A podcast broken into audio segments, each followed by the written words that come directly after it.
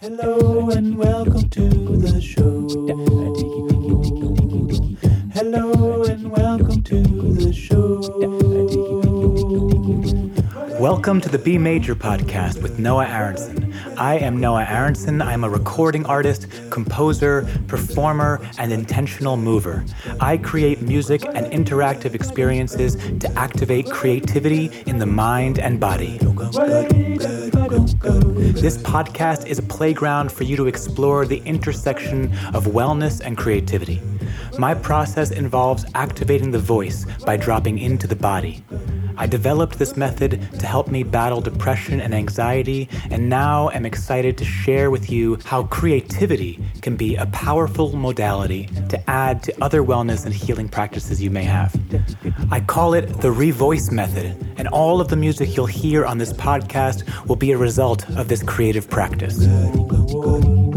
Each week, you'll hear interviews with practitioners working in the wellness and creativity space, be guided through meditations, and will be invited into my Revoice method.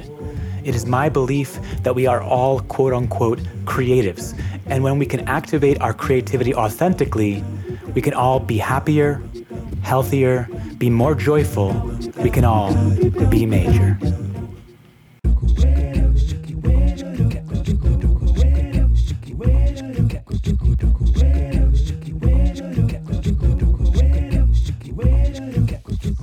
Welcome back, B Major friends. Today's episode is called Getting Things Done, and I speak with the author David Allen, who also happened to write a book with the same title. David has become an internationally recognized leader in the productivity movement, and corporations around the world employ his techniques for helping people get things done.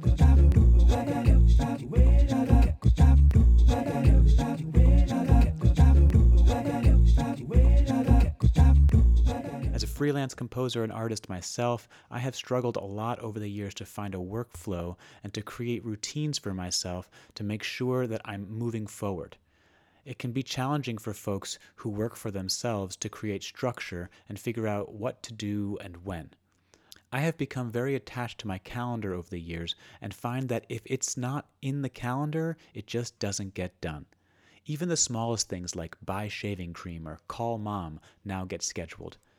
I also add in times to think about things. I may write something like, Think about where I want to travel this year.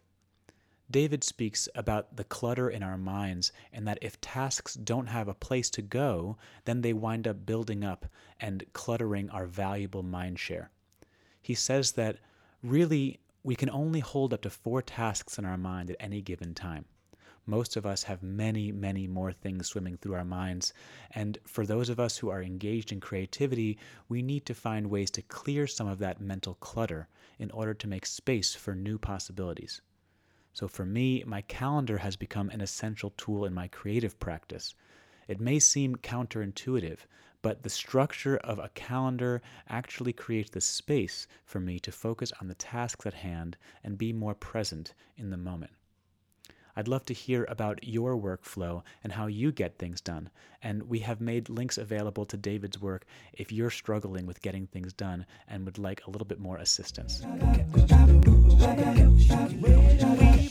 The other way that I like to get out of my head and create more space is through intentional movement and dropping into the body. So, before my interview with David Allen, let's do a revoice body scan together. If you can, find a place where you can stand or move comfortably for the next five minutes or so as we bring our awareness into our body. Hopefully, this will allow you to be more present for the interview and also for anything else you choose to put your focus on today.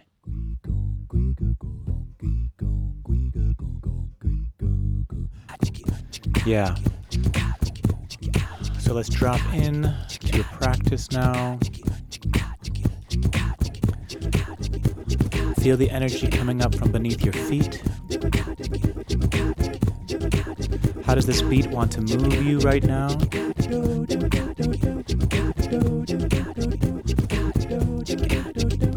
Put some attention into your knees.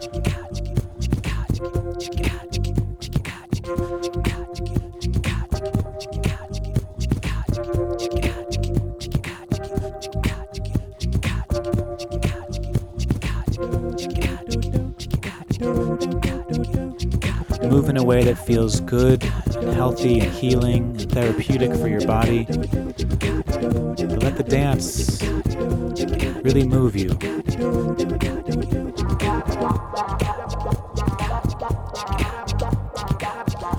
Move the energy upward now. to See if we can move that energy into our hips.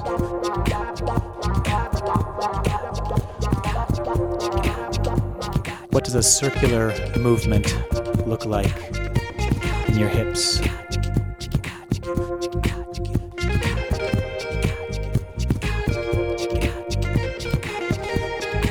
Move the energy upwards still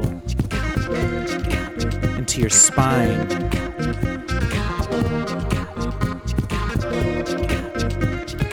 Where does this song live in your spine?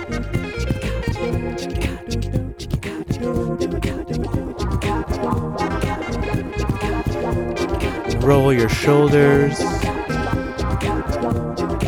Loosen your head, your neck. Move your arms. Feel it in your full body now. Let yourself express your creativity.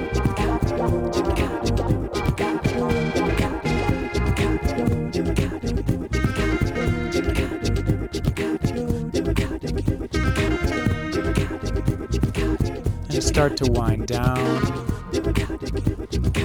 coming back to a place of stillness, a place of ease, bringing in breath. And release.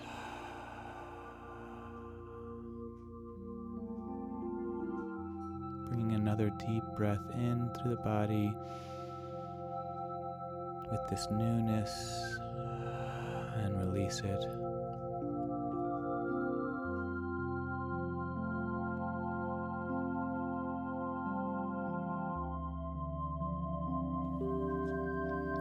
It seems ironic that more rules actually can give us more freedom.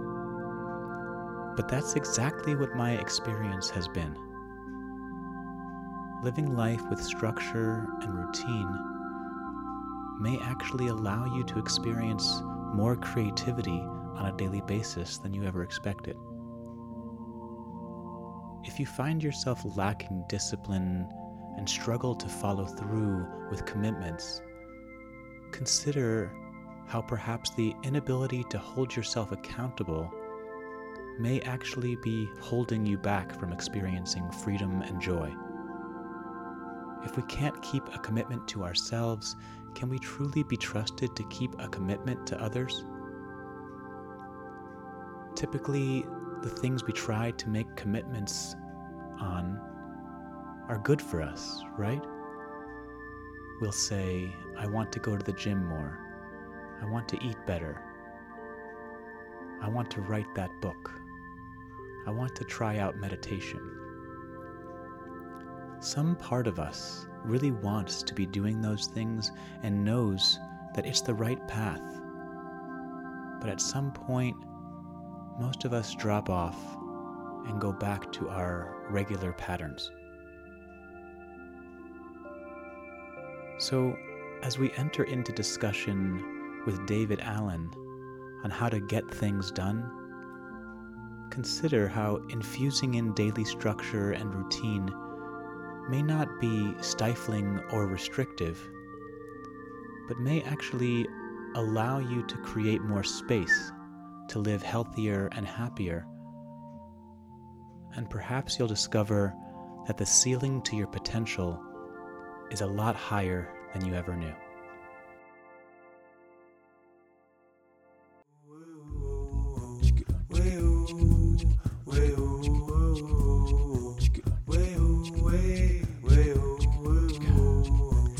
Now find yourself in a comfortable position where you can receive and learn from the interview I had with David Allen.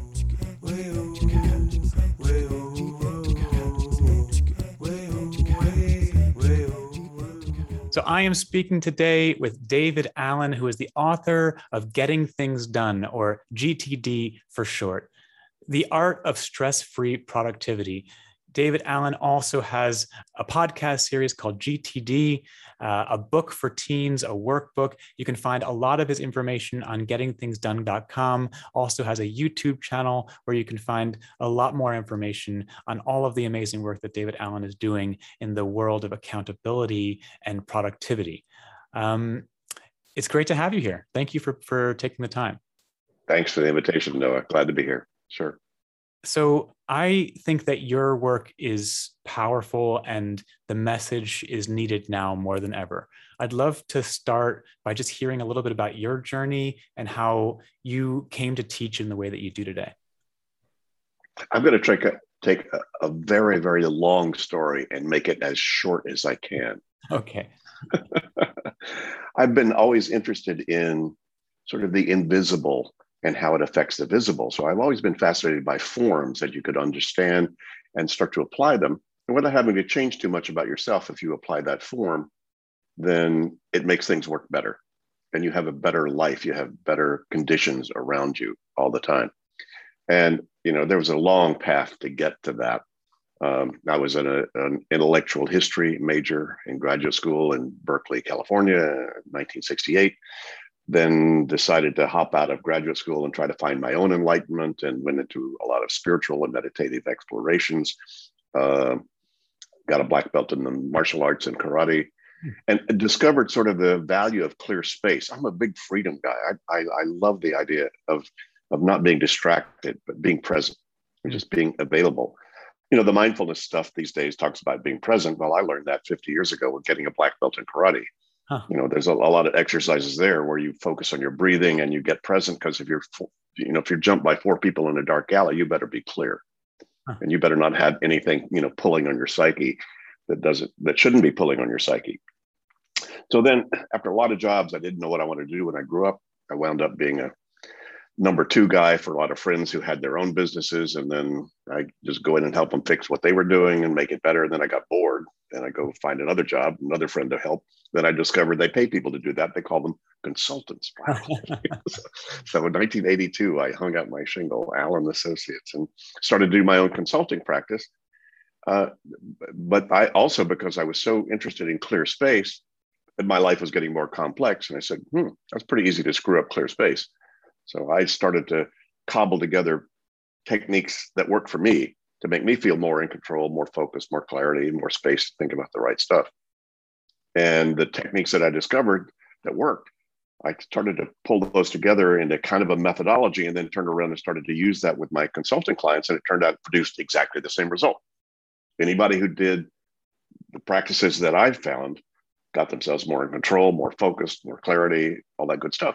Hmm. So that became sort of a keynote to the consulting that I was doing. And then a senior guy in a, in a big corporation, uh, head of HR, uh, saw what I was doing and said, Gee, David, we need that result in our whole culture. Yeah. Can you take what you've done and, and frame it into some sort of a seminar format so we can reach a lot of people with the methodology and not just one on one? So I did. And it was quite successful. It worked. Did a pilot program for a thousand executives and managers at Lockheed in 1983 and 84. And it hit a nerve and you could have fooled me if you'd told me as an American intellectual history major in Berkeley in 68 that I was going to be in the corporate training world. I go, what, what are you smoking? Oh my God, you know, who, who, are you, who are you kidding? But it turned out that was the ripest and richest audience for what I had uncovered. And so I wound up then being thrust into the corporate training world. And a lot of my consulting turned into coaching one on one with a lot of the senior people in these companies that wanted hands on desk side um, implementation of what I was teaching in the seminar.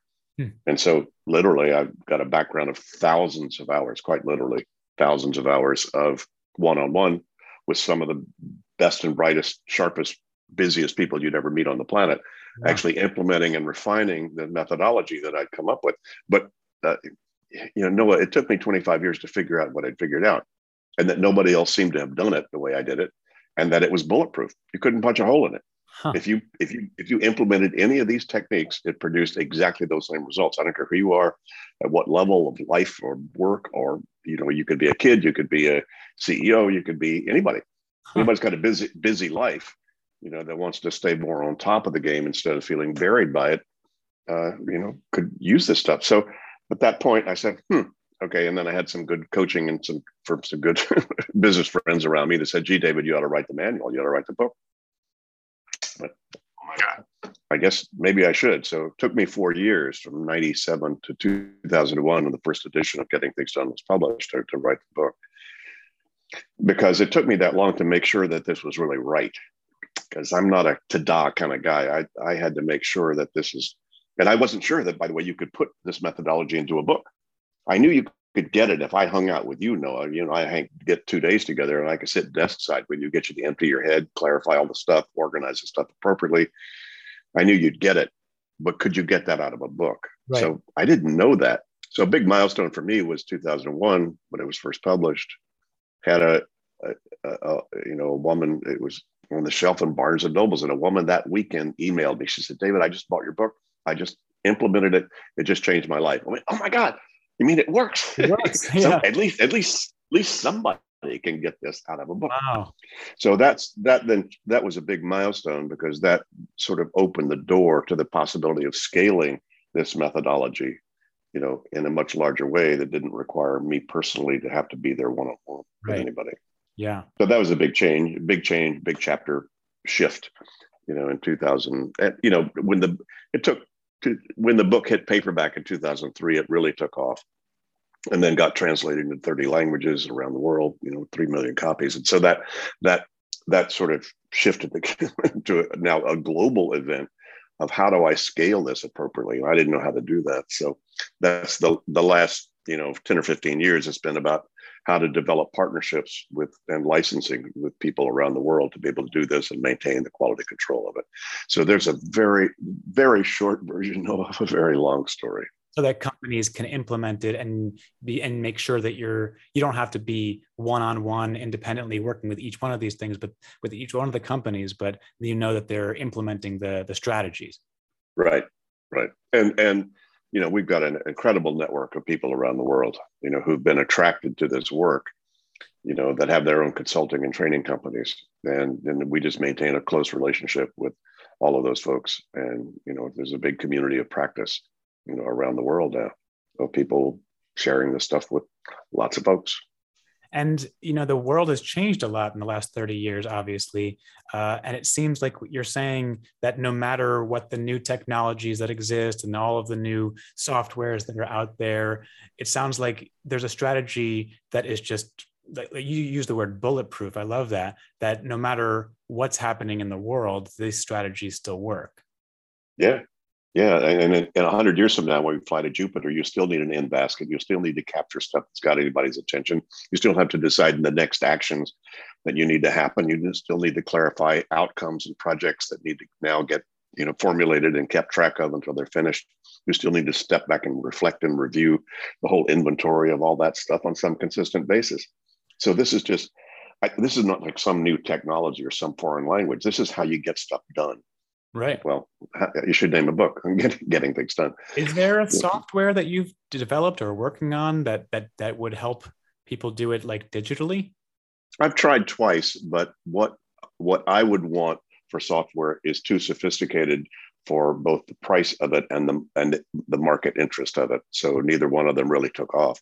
But there are over there are hundreds of apps out there now that are based upon the GTD my methodology because once they realize, wait a minute, all you need is a list manager. so, you know, how easily can you design a list manager? And they just lots of them to have different kind of bells and whistles about that. That's really all you need. Just need some place to keep track of the stuff that you need to be reminded about. I mean, I I've used calendars and schedules and lists for a long time for myself, but I think that there are sometimes when when you put something in the calendar and it, you kind of it becomes invisible after a while especially if it's like a repeating thing that you see every day you, you just kind of stop seeing it.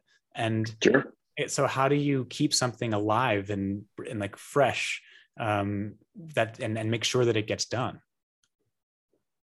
Well you have to review it regularly. That's a real critical success factor for this is what we have identified as we call it the weekly review. It might be more often than weekly. It might be not quite as often as weekly, but pretty much on a standard basis, once a week, you need to go through all that stuff. That's is that still real? that's still a real thing for me. Uh-huh. You know, if it's just been there and you've gone unconscious to it, dump it. Get rid of it or, or put it on someday maybe, you know, list or do something with it, but just get more conscious about your commitments and what you're doing and what and what should be in your ecosystem. And you you talk a lot about letting go and that like a big part of the process is how do you make space for things? Um, i think that that's been a big theme in my own personal life. And i i think that um, it could work wonders to uh, you know the more space you create the more you possibility you let in. Can you talk sure. about um, your your theories and teachings around letting go? Yeah yeah.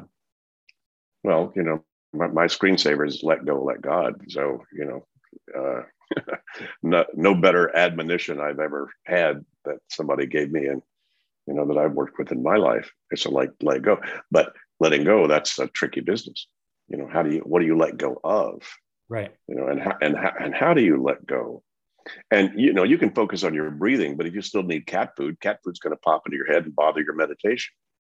So, how, why don't you put cat food on a post-it on the fridge so whoever's going to the store that gets cat food can then you know make sure it's handled. Ah, now you're appropriately engaged with your cat. as soon as it pops it, and as soon as it pops into your head twice, you've not let go. And in order to in order to let go, you need to appropriately engage. See, getting things done, and here's a big secret. I'm only going to tell you, Noah, so don't tell. Okay, don't, don't, I won't share. Yeah. Don't don't tell don't tell anybody else. But getting things done is not so much about getting things done as it is about getting appropriately engaged with all the commitments you have and everything that has your attention so that you're present with whatever you're doing. And appropriate engagement doesn't mean you need to finish it. Doesn't mean you need to wake up at three o'clock in the morning and then go buy cat food. You probably couldn't find some place to get it. It does mean that you need to make sure you've tracked that commitment, parked a reminder in some place you or some person you trust will see it at the right time. Then you get to go to sleep. Ah, cat food's handled. Right. Yeah, it's not bought yet, but I've now appropriately engaged with my cat. But appropriate engagement could be, you know, should you get divorced? Should you adopt? Should you hire the vice president? Should, uh, should you fix the tooth that hurts?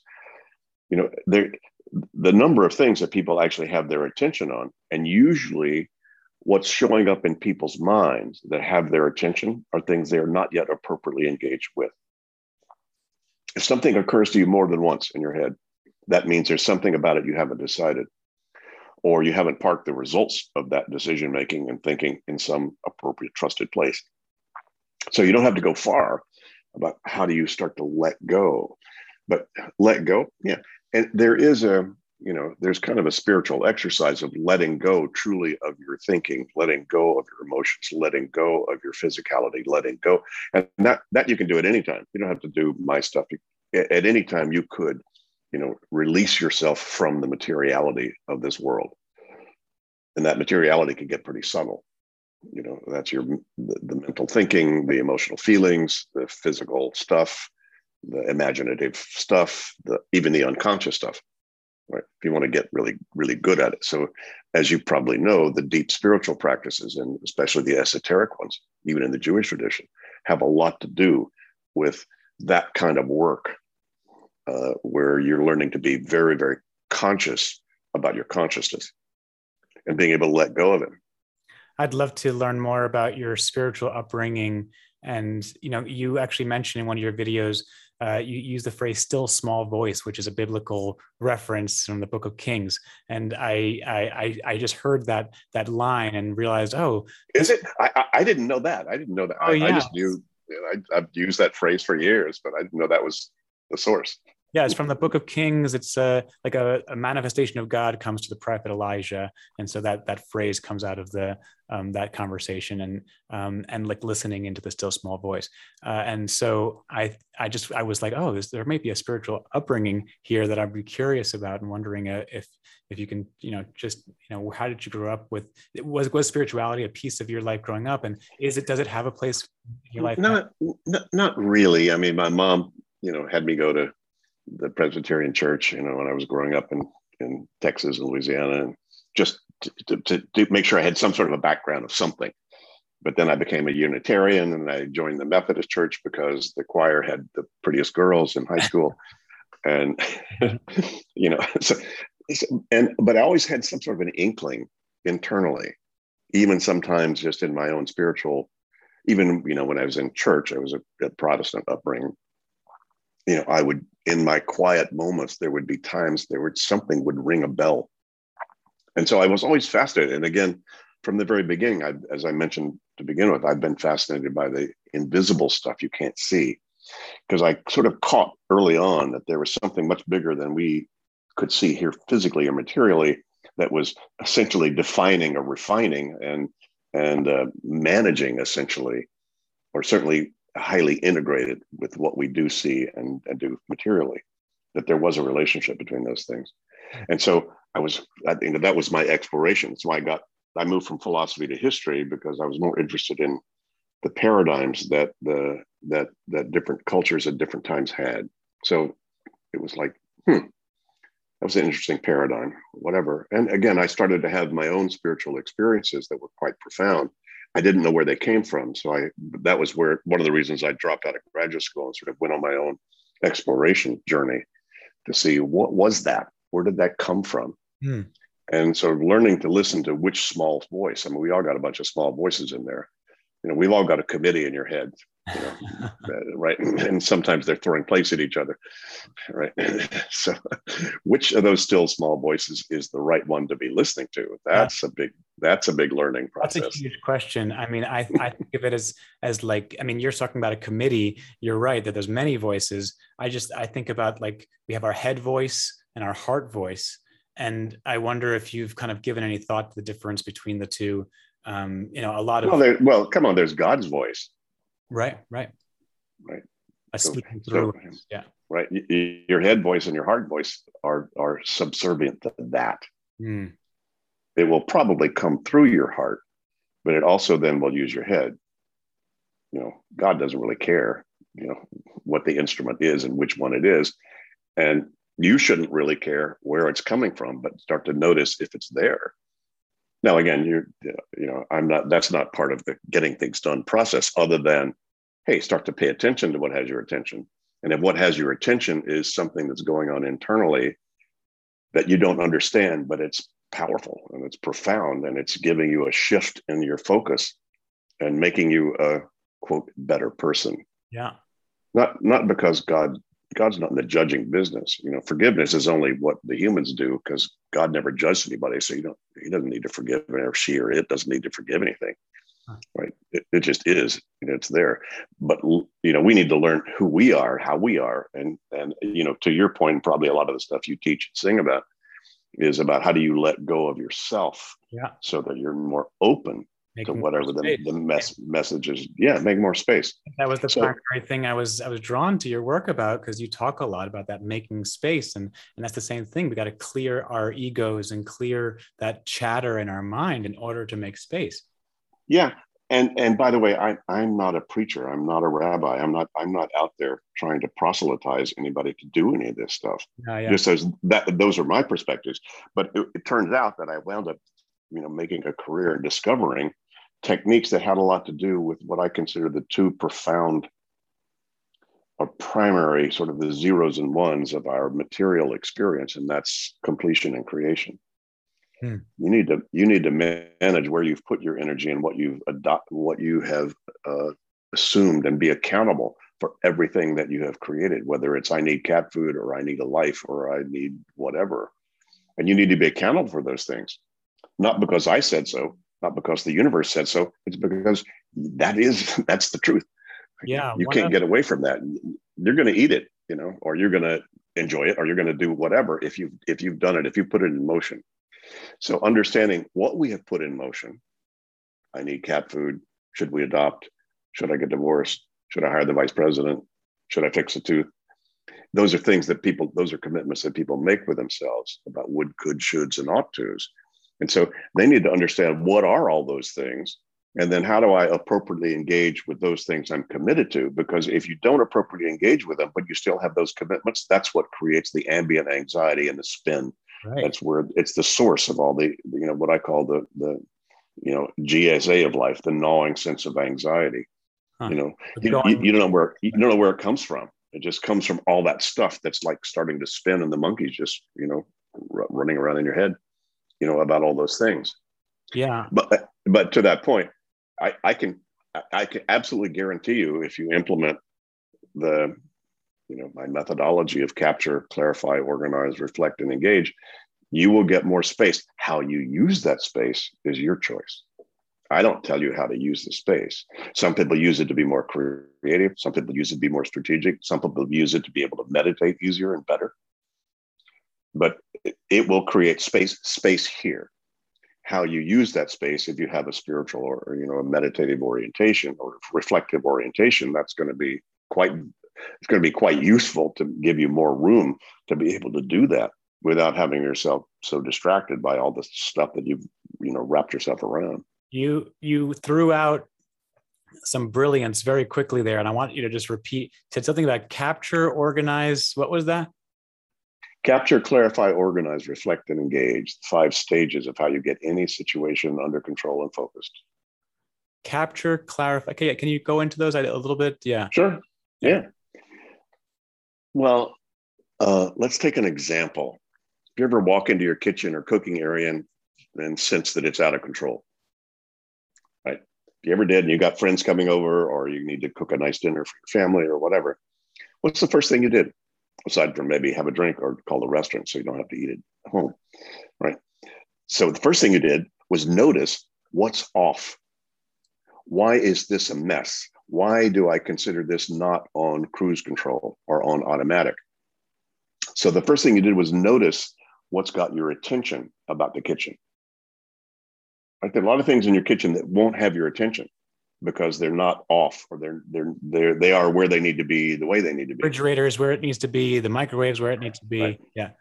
That's right. But you're going to notice stuff that's off. That's the capture step, which is recognize what's not on cruise control yet. Step two, what do you do? Well, then you go over and say, oh, that's a dirty dish. Hmm, that's a spice. That's a clean dish. That's good food. That's bad food you clarified the nature of those things that are off, why they're off. Like, what's the nature of that offness? Hmm. Right. Then what did you do? By the way, that's step two, which is clarify. Step three, which is, well, what are you going to do with the dirty dish? Goes in the dishwasher. Ah. What do you do with the spice? Goes where the spices go. Ah. Step three, organize. Once you decided what these things are, here's where they go so that I don't have attention on them anymore. Right. And then step four, reflect. Okay, the kitchen looks okay. Let me step back. What time is it? When are they coming? What am I cooking? Then you go to the refrigerator, pull out butter, and start to melt it. You five, step five, engage. So I didn't make this up. I recognize what you do when things really work. When you're moving into a situation you want to get clear but that's how you get your kitchen under control is how you get your company under control is how you get your consciousness under control. So let's step this why don't people do this automatically? Well how many things do people have their attention on they, ha- they haven't actually captured? Right? They got it banging around in their head. Your head's just a really crappy office you know i found out 35 years ago something that cognitive scientists have now proved in the last decade which is the number of things your head can hold on to in order to appropriately remember, remind, prioritize, and manage relationships is four. That's it. Your brain did not evolve to manage more than four things like that. As soon as you have five, six, seven, eight, twin, or 200, you're going to sub-optimize your cognitive process. You're not going to be able to think as well. You're not going to be able to take a test as well. You're you're going to be waked up at three o'clock in the morning and not sleep as well. You're just going to sub-optimize your cognitive capabilities. And don't shoot the messenger. This is now science data. I just discovered that on the street, you know, with real experience, you know, with the, the, these techniques about clearing your head. So the first step is capture. That's like get that stuff out of your head. Um, yeah. capture, yeah. And, and you you use these high tech tools like uh, pen and paper. No Wi-Fi required. No battery required. You know, so you know, I've carried a little notepad around with me for 35 years in my pocket that, and that's where most of the cool cool ideas and all the stuff I ever think about, I only want that thought once. I have that thought, I gets it onto the little piece of paper, gets into my in tray. You know, within 24, 48 hours anyway, I will pick it up, decide what the heck I'm going to do with it, which is clarify. oh, that's an action step. Oh, that was a dumb idea. Throw it away. Whatever. And then organize. I'm going to park. Oh, yeah, that's a reminder. I should call my computer guy. There's one thing, just one of my lists this morning. Oh, yeah, I need to call Joris. Or I need to set up a meeting with Joris, a Zoom meeting to talk about some computer uh, opportunities and issues we have. So I just, I, I had that thought once, wrote it down, and then I just picked it up to clean up that little piece of paper out of my in tray. Said, "Oh, that's right, Joris." Hmm. Next step. Uh, actually, I need to talk to my wife about that. Turns out she was there. It was a two-minute action, so I go talk to Catherine. And I said, she said, "Hey, you know, come on, let's just the Zoom meeting is probably fine. Fabulous." So I came back in, and I did that. I know this sounds simple, but most people don't manage all of that stuff they think, well, that was how strategic was that? Well, who cares? It's, it's, on my mind. It, it, you know, if it's something that needs to be handled, I'm going to handle it as efficiently and effectively I can, so that I can focus on the strategic stuff. It makes so much sense, and and it's not about being, you know, anal or obsessive. It's actually about clearing more space so that you actually have more freedom and more peace. People meet me or any of our staff or any that, that works with around our stuff. They say, "My God, you're nothing like I thought you were going to be." You know, they read my book and they go, they they think I'm anal retentive and buttoned down and yeah. type A and and all that. They go, God, you're nothing like that. I am nothing like that. I'm I, I love following my spontaneous, intuitive hunches, but doing what I feel like doing. I plan as little as I get by with. It's interesting. I, I that's how I came. That's how I came up with the methodology, Noah. Hmm. it was how can I stay that way you know, still have, you know, afford my where I live. We, I I was speaking with my mixing engineer yesterday. Uh, I'm I'm releasing an album soon, and uh, and he was telling me that he's a he's been able to reduce his work his work uh, week work week hours from 80 hours a week to 30 hours a week um, because of all of these automation programs that he's uh, implemented into his computer kind of engagement where it now with like a touch of one button it it like triggers automation for about 10 different tasks where it'll email specific people it'll give them the link it'll put it'll create a folder it'll do all these things and and it has freed him up so much to now he can spend more time with his kid and his wife and he and it's just he was just kind of trying to explain it to me and it sounded at first like this is crazy. How does someone ever do this? But then you see the result afterwards of wow this this has created so much freedom for him and so much space. Yeah. Well people often well two things. One is productivity has got a lot of bad uh, baggage around it as a word. Everybody thinks oh productivity that means work harder sweat more work longer hours you know produce more. And to some degree there, there, that might be a, a component of it for some people in certain situations but productivity simply means produce whatever you're after. If you're trying to relax this afternoon and don't relax, that's an unproductive afternoon. You go to a party to have fun, don't have fun, unproductive party. Take a vacation in order to relax and think about other stuff, and you don't, unproductive. So productivity, you know, and I got kind of associated with that idea uh, and uh, understood because I couldn't find a better word. It really, it really is produce you're, and by the way, everybody's productive all the time. You're producing exactly what you're getting.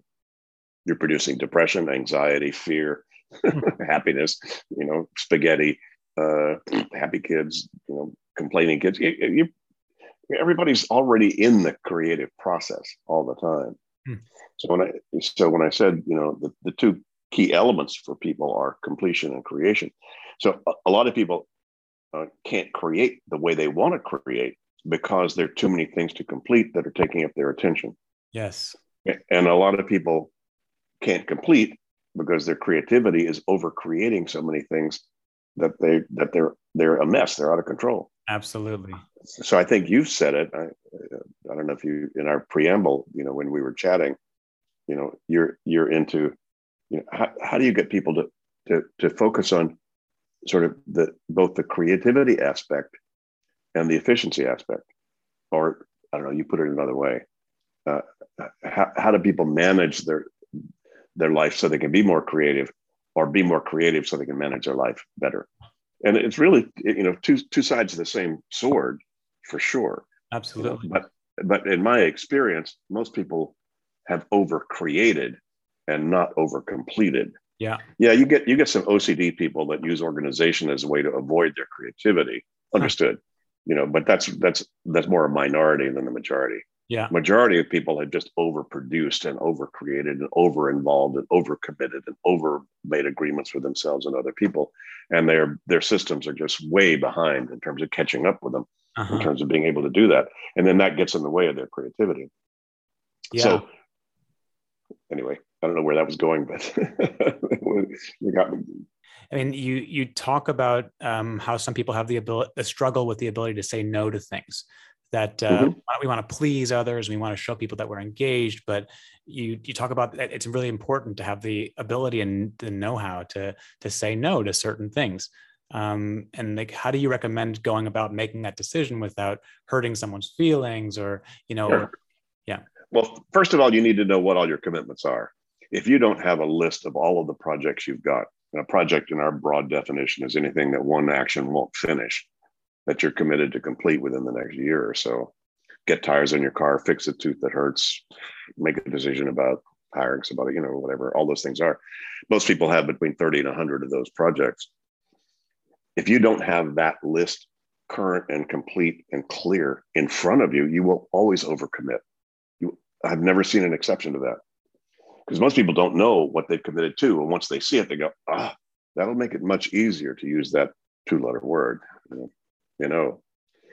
And, you know, another just small little courteous tip. One of the best ways to say no is, wow, that's such a cool thing you've asked me to do. I would, you know, that really deserves a lot more attention than I have the bandwidth to give to it right now. Huh. Like, you know, can we talk? Can we can, can can you check within a couple of weeks, or can you take a maybe on that, just in case I get some bandwidth on it? But wow, that was really cool. I'm so sorry that I can't handle that right now, just because I have these other, you know. So there's more or less political. You show, and, you show excitement. Nice, nice ways you can. You, you, oh yeah, hey, how cool is that? Thank you. You know, thanks for thinking that I could do that. Uh, and I'm sorry I might be disappointing you here, but I just need to be clear with you because I don't want to make the agreement and not keep it. And there's, I mean, there's people who have the the FOMO, right? The fear of missing out. So they don't want to say no because there's an opportunity in that, and they don't want to miss that opportunity. But you're saying sure. that having the understanding that there's only so much capacity that one person has at any given time. Yeah. And, and, and, and another big tip that nobody actually needs to learn because it's happening automatically. It's just called get older. Grow up. yeah. Sorry, I'm uh, at 76. I'm kind of old and cranky now. So, you know, but but that's you know that's the truth. I mean, you'll find out. You know, you live and learn how much you can commit to. But again, most people have no clue about their whole inventory of what they've committed to, and so you know it all feels overwhelming. And as soon as you can't do one thing that's strategic because you're overwhelmed, it feels it it it colors gray your whole world. Right. Everything gets affected by it. Everything gets affected by it. So as opposed to isolating, that's the one thing that I've got my attention on right now. What do I need to do to appropriately engage with that? Maybe I need to renegotiate my agreement with the boss or with my life partner or whatever about that right. thing. And then once you get appropriately engaged with that, whew, clears up a lot of space and clears up a lot of the other things. Right. But if that's not handled, it it it makes you feel crappy about all of it. Yeah. I was talking with my mother the other day about that. Actually, she was overwhelmed with a list of so many things to do, and then she she took a step back. She kind of prayed on it a little bit, and then she made one decision about one of the things, and then the other ones kind of trickled down, and it all kind of fell into place. Yay! Good work. Yeah, so that makes a lot of sense.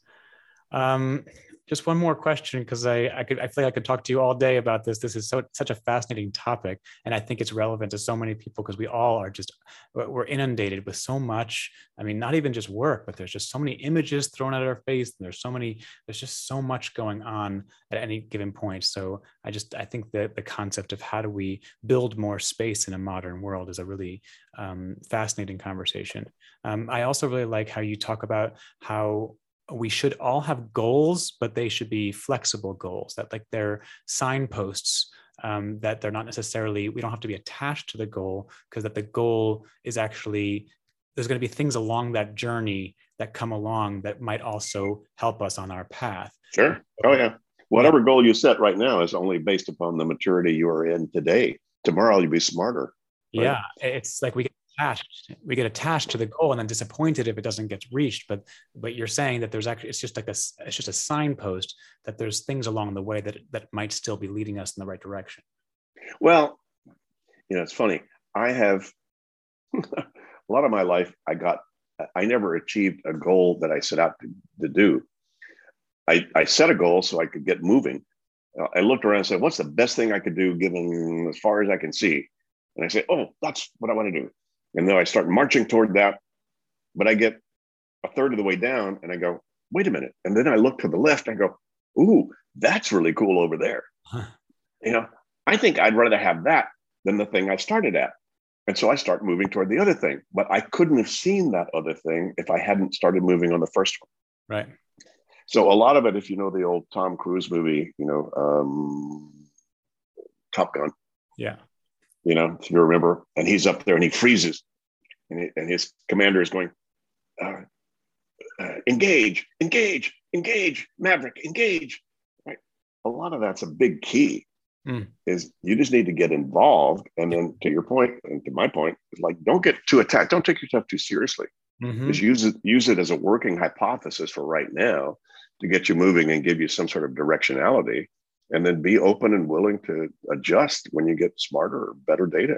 Yeah it's so interesting. I do that with my creativity and my music practices but i'm not necessarily sure i do that with my life and my the choices with, with other aspects of my life. So it's uh, it's really fascinating. Well uh, you know it's interesting.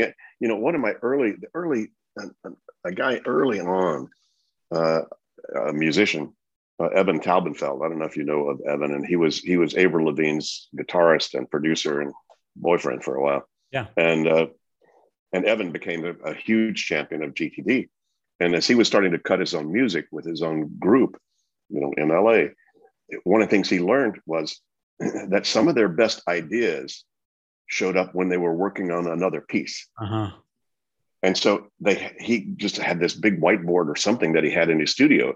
So he said, "Stop, let's take that idea and write it down. Let's put it up there. Yeah, don't you lose. Know? And it, and his his band got all crazy. He said, "Oh my God, this is." Uh, he's like not. It sounds like he's not focused is, or something. Yeah. Yeah, this is inefficient. He said, "No, not at all." And it turned out that then he was able to produce an album or produce a, some music, you know, twice or three times as fast, simply because they captured every idea when they had it. Yeah and not get too invested in what they were doing currently right. when something else richly was showing up in yeah. the process. Just don't lose it. Love it. And then ha- and then have a way to then manage it and and curate it, you know, later on. So even in the creative practice, which I think is what wraps this whole interview together, you know, especially because you know B major is so much about you know getting into our creativity. I think that's the the, the perfect circle um, that even our creative practices we can employ these efficiency tools and productivity tools for getting our creativity done. And it's not yeah, it, it's a way to even be more creative and more expressive. It's not gonna. It's not like being sometimes people think that being organized and being productive is the opposite of being creative but it sounds sure. like this is the exact opposite this gives you uh, freedom sure. to be more creative well i you know because you're in new york you'll probably appreciate that you know one of my biggest champions and he published he publicized it for months so i can say it freely is howard stern and he would tell you gtd changed his life yeah you know he was a he was up to up to his eyeballs with trying to manage Sirius Radio and all of his businesses as well as his entertainment, you know, and and all that other stuff. So he was about to, you know, shut a lot of that down. And then he ran across, he got coached by one of our coaches, and it's like, like, oh my God. Suddenly the world opened. So he's he's still doing all his businesses, whatever, and has that time to learn to paint, which he'd always wanted to do. Hmm. So so anybody who's a Howard Stern fan. That's amazing. Very, very, very, very creative guy, by the way, and very smart and a lot more, a lot softer than most people would think yeah. Howard really is. Yeah, I've seen that in interviews of him. Um, but I just love that the result of his his hitting his max stress level with thinking he had too much going on was actually being able to have more time to paint and still get all the other things done. That's that's amazing. Well, you know, the funny thing though is that the people most attracted to this methodology are the people who need it the least. they're already the most productive, aspirational, creative, positively focused people because they already know a the value of a system and organization. They already know they can produce value if they had more room and more space because they are they've already produced a lot, right? And very hungry for more space to produce the next cool thing that they know they could do if they had it. So that's been the grace of my professional careers is running across some of the coolest people you'd ever meet. You know, who you would think would never need any more productivity because by anybody's standards, they would be considered some of the most productive people you ever met. Hmm. But they're they're often the hungriest. Well, David, it's been such a joy spending this time together and learning from you. And uh, I I was excited about this interview, and now I understand why I was so excited because there's so much uh, possibility, and you're you're getting uh, the wheels turning in my mind for how I could uh, employ some of these productivity tools and learn more from you. You're you're an open guy with good questions, you know, so that that makes it easier for me to to, to spout off. yeah, I mean, there's so much, there's so much coming forth from you, and there's so much emerging out of you. So it, there's, again, we could go on for hours, but uh, I just uh, am grateful that you were here. Once again, we're speaking with David Allen, who's the author of Getting Things Done, uh, and he has a podcast called GTD. And uh, you can go to gettingthingsdone.com and find out a lot more about uh, David's powerful work in the art of stress free productivity. Again, David, thank you so, so much for being here, for taking the time, and for uh, opening up about some of these things. Thanks, Noah. God bless. Yes, you too.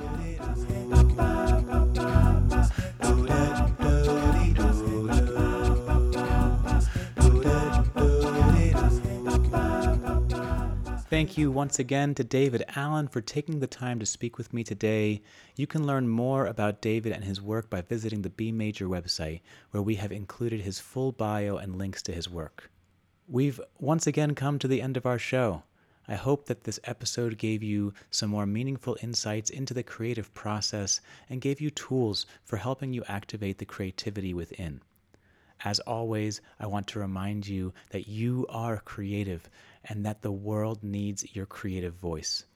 If you're wanting to activate more of your authentic voice, you can purchase my six part Revoice series through the GroupSong platform. Visit groupsong.com, and that's GroupSong, G R P S N G, so GroupSong without the vowels.com.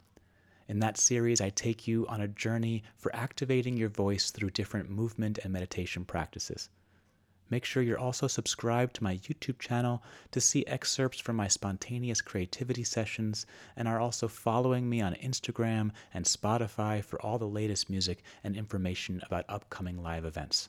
If you have any feedback on how we can make these podcasts more effective and informative, please reach out to us at info at noaharonson.com or send a message to us on Instagram at bmajorco. Looking forward to continuing our journey at the meeting point of creativity and wellness right here on the B Major podcast next week. And remember that we can always be happier, be healthier, be more creative. We can all be major.